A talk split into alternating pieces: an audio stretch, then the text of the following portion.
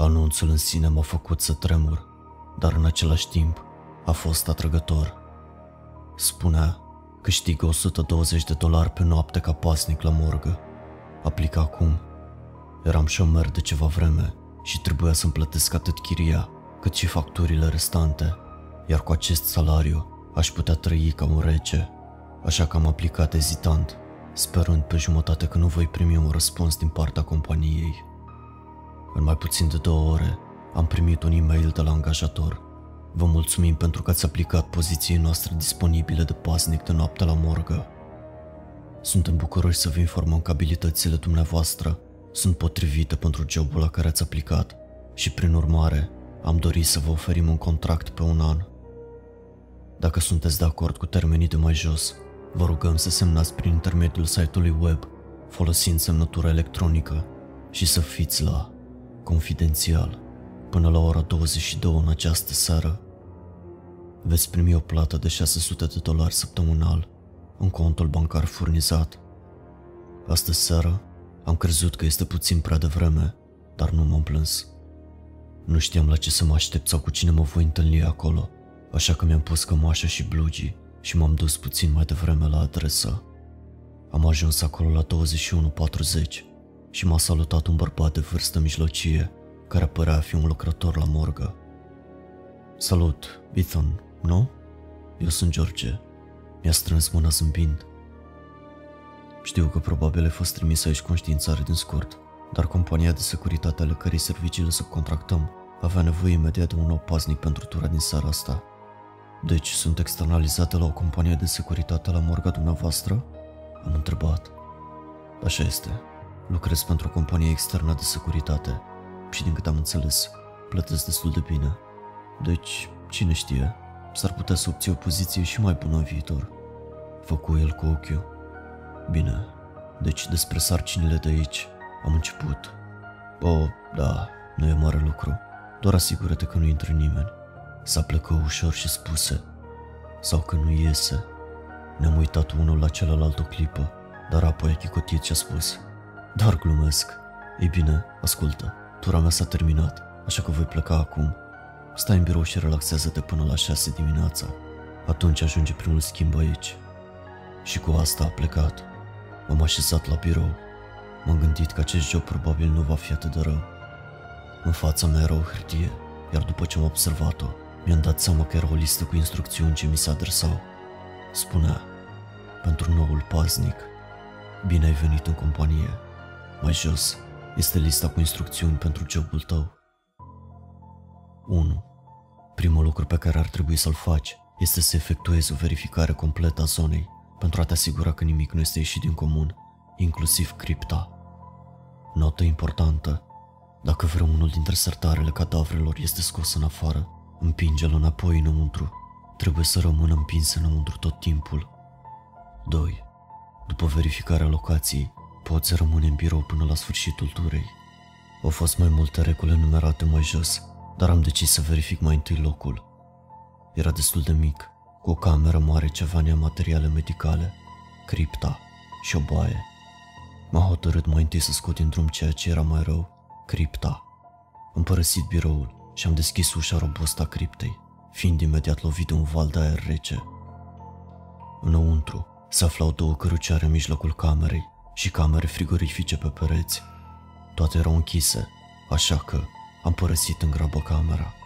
În timp ce m-am întors de la baie, am văzut un bărbat în halat de laborator, stând în camera medicală. Lucra cu unele unelte lângă un sac pentru cadavre. "Doamne!" m-a speriat îngrozitor, am spus. Mi-a aruncat o privire uluită și a continuat să lucreze. "Credeam că toți au plecat deja. Numele meu este Ethan, sunt noul gardian," am spus, dar din nou pur și simplu m-a ignorat. Mi-am fluturat mâna în semn de la revedere și m-am întors în birou. Eram pe cale să continui să citesc regulile, când s-a auzit un scârțit brusc care a răsunat în întreaga clădire. Era slab și suna ca niște țevi. S-a auzit intermitent câteva secunde, urmat de o pauză la fel de lungă. Am ignorat și m-am relaxat puțin, verificându-mi telefonul. Dar cu cât a durat mai mult sunetul, cu atât m-am enervat mai mult, pentru că suna mai puțin ca țivi și mai mult ca gemete.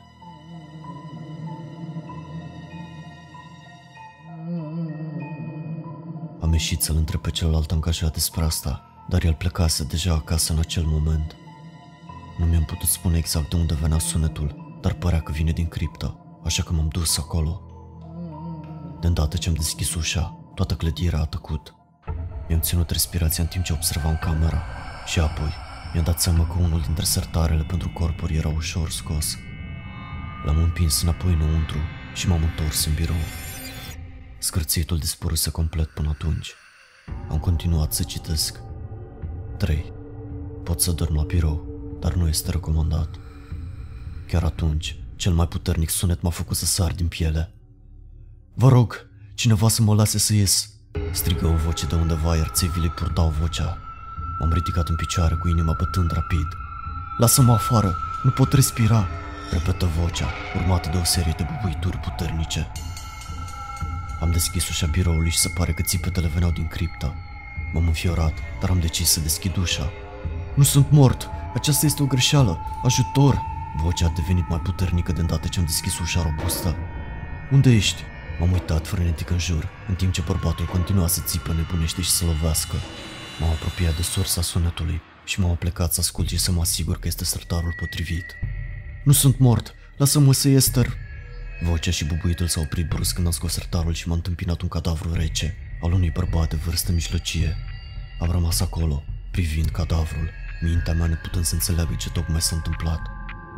L-am auzit foarte clar, am simțit bubuitul în timp ce țineam în nerul sertarului și apoi a fost ca și cum cineva l-a oprit brusc.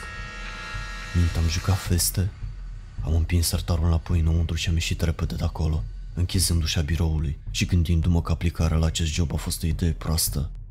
Am simțit că sunt capace, dar m-am convins după un timp că totul era doar în capul meu. Am continuat să citesc regulile.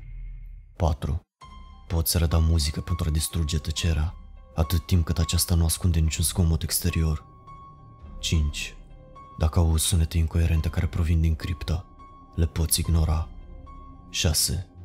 Dacă acele sunete se transformă în țipete de panică, procedează în felul următor. Dacă țipetele sunt feminine, ignoră-le până când se opresc. Nu intra în criptă în acest timp sub nicio formă. Dacă țipetele sunt masculine, localizează sursa țipetelor și scoate sertarul trupului. Acest lucru ar trebui să oprească țipetele. Pagina se termină acolo. Am pus hârtia jos și m-am rezemat pe scaun. Era ora 1 dimineața. Am început să simt că mă ia somnul. După un timp, ochii mei au început să se închidă. Tocmai când am început să alunec în vis, am simțit o strângere fermă din spatele umărului meu. M-am ridicat instantaneu, doborând scaunul în acest proces. Nu era nimeni acolo. Nu mai simțeam senzația de somn. Totul a fost liniștit o vreme și m-am dus încă o dată la baie.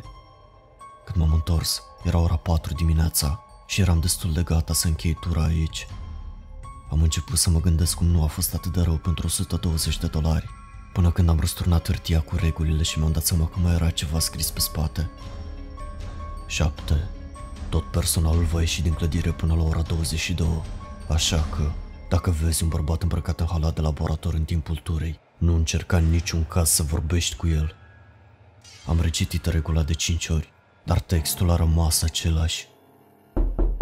Se auzi o bătaie ușoară în ușa biroului. Mi-am ridicat privirea și prin sticlă l-am văzut pe bărbatul în halat de laborator, zâmbindu-mi în cel mai înfricoșător mod posibil. Acum este ora 4:30 și continuă să bată.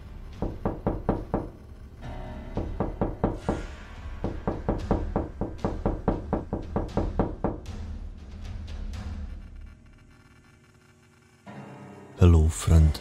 Dacă ți-a plăcut această poveste, nu uita să dai un like și să ne lași un comentariu. Ne ajută foarte mult pentru algoritm și e gratis. Până data viitoare, welcome to the darkness.